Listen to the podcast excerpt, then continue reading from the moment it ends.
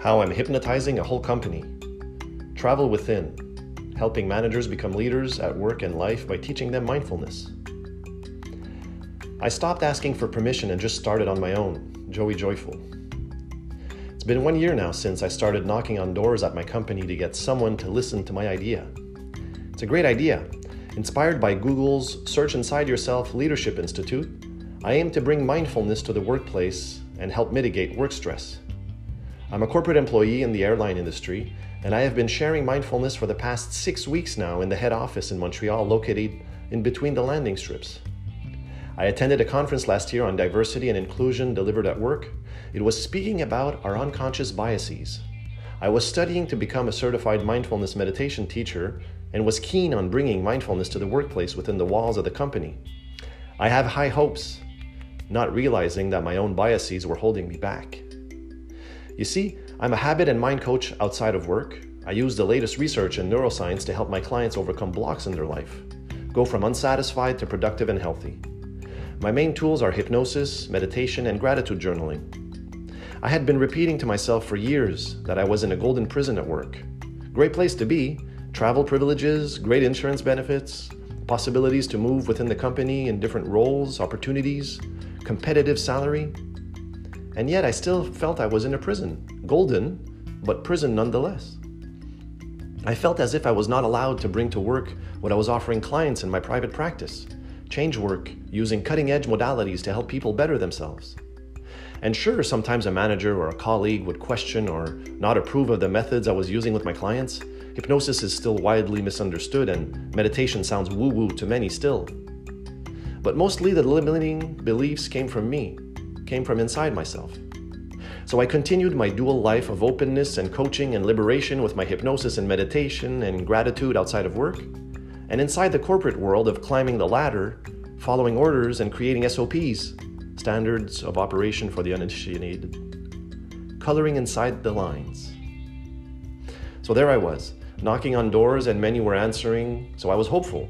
I was talking and meeting with directors, senior directors, general managers, sending emails to VPs, and even getting answers, being redirected to one and then the other. I thought I had momentum. I figured this was the way. Eventually, I would find the right person who would help me get started on this wonderful project I have, bringing mindfulness into the corporate world. This is a big ship, Joey. I hope you know it might take some time to move in that direction. I got this message from a senior director who believes in my project, wants to see it happen. I have his ear, and yet nothing happens. I was hopeful still, but starting to get tired of the same answers. There's no budget for this type of thing. We are currently working on another project. Submit a slide deck and we'll see. I had to figure out what a slide deck was first. That would require a culture change. Exactly. Culture change. That is my goal, and I have finally figured out how to do it. As stated at the beginning of this article, I stopped asking for permission and started on my own. All the people I have spoken to are well intentioned. My misconception was that the right person was going to hear my thoughts on mental health in the workplace and my project to help mitigate this, and would right away help me focus all my efforts on this. My dream actually was to be promptly hired on as the new chief happiness officer in the company and redirect all of my time and energy towards helping employees be happier and healthier, thus more present and productive at work. I had even started signing my emails as the CHO and changed my name to Joey Joyful on my company communications. Well, that didn't go down as well as I had imagined. My manager asked me to 1. Stop mailing executives, 2. Change my signature in the corporate communications, 3. Get in line with my tasks and responsibilities in my current position, and oh, 4. Stop with all the hypnotism stuff at work. Ouch. I fell from high, I can tell you. I don't want to say I was living in a dream world, but I was living in a dream world. And I think it's important to dream big, though, in order to accomplish big things. What I learned from this is to stop counting on others to get things done and focus on the things I can do. So that's what I did. I cleaned up. I changed my signature back to what was expected in my current role. I focused on accomplishing my tasks and responsibilities. I did send out one last email, though, this time to the CMO, Chief Medical Officer of the company. In one of my latest coffee meetings with the general manager of linguistic affairs and diversity of the company, just love these colorful titles, She had mentioned that our CMO was very concerned about mental health issues on the rise within our ranks. Insurance claims towards mental health issues were now surpassing the physical issues, and this was very concerning as he was unsure of how to better help the employees. Ding, ding, ding! My mind was racing. I urged her to get me in contact with the CMO. She promised she would share my ideas and project with him, and I was yet again very hopeful. I am so grateful for that conversation as it gave me the push I needed. He didn't get back to me, the CMO. I waited a week, then two, then a month. Then I stopped waiting. I stopped asking and sent out one last email to the CMO, exposing my concern about growing mental health issues within our walls, how I have overcome mental health issues of myself, battling addiction, anxiety, depressive bouts, chronic pain with hypnosis, gratitude journaling, and mindfulness meditation, all the while remaining an active and productive employee. We are invisible, you see. We show up at work smiling, working, helping, and yet we are slowly accumulating pressure, fatigue, illness inside. We work in the cubicle right next to you. Heck, I am you. We are all fighting a fight no one has any idea about. So I detailed my project to bring about a culture change to the CMO, sharing mindfulness to all employees, or at the very least, to those willing to learn and share and practice within the company. Making sure it's an option and letting them know we are here to help. And you know what? He answered me back, same day. I learned that day how perseverance pays off. I learned how staying focused on the outcome pays off.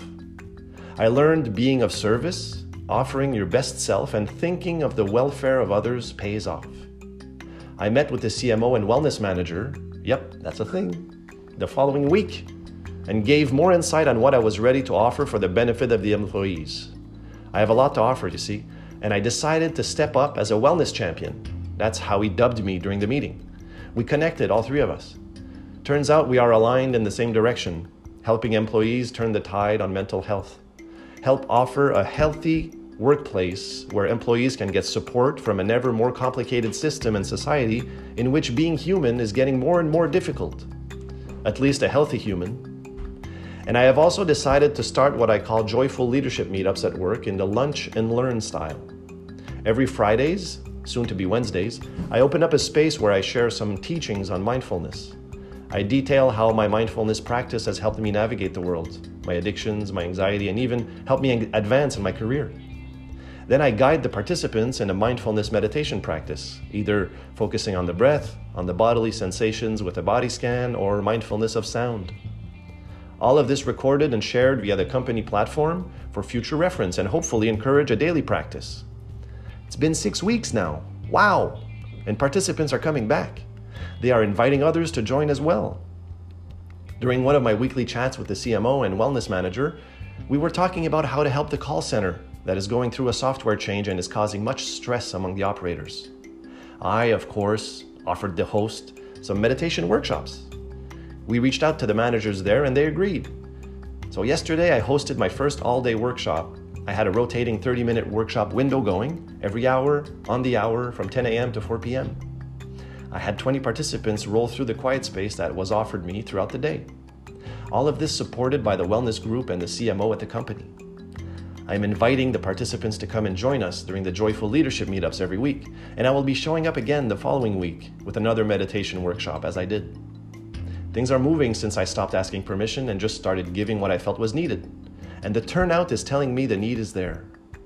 Is mindfulness the solution? Maybe not, but it is a solution, and I am able to deliver this solution pretty quickly, very simply, and with honesty and authenticity. And I'm going to continue giving without permission because there are people needing without asking. And I want to be there for those people. There are links here if you want to continue listening to the podcast. And I will be sharing some meditations and interviews with key leaders that have a growth mindset.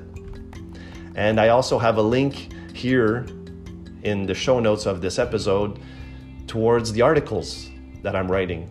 And you could follow this page as I publish more about the journey towards becoming Chief Happiness Officer. I publish in, on medium.com.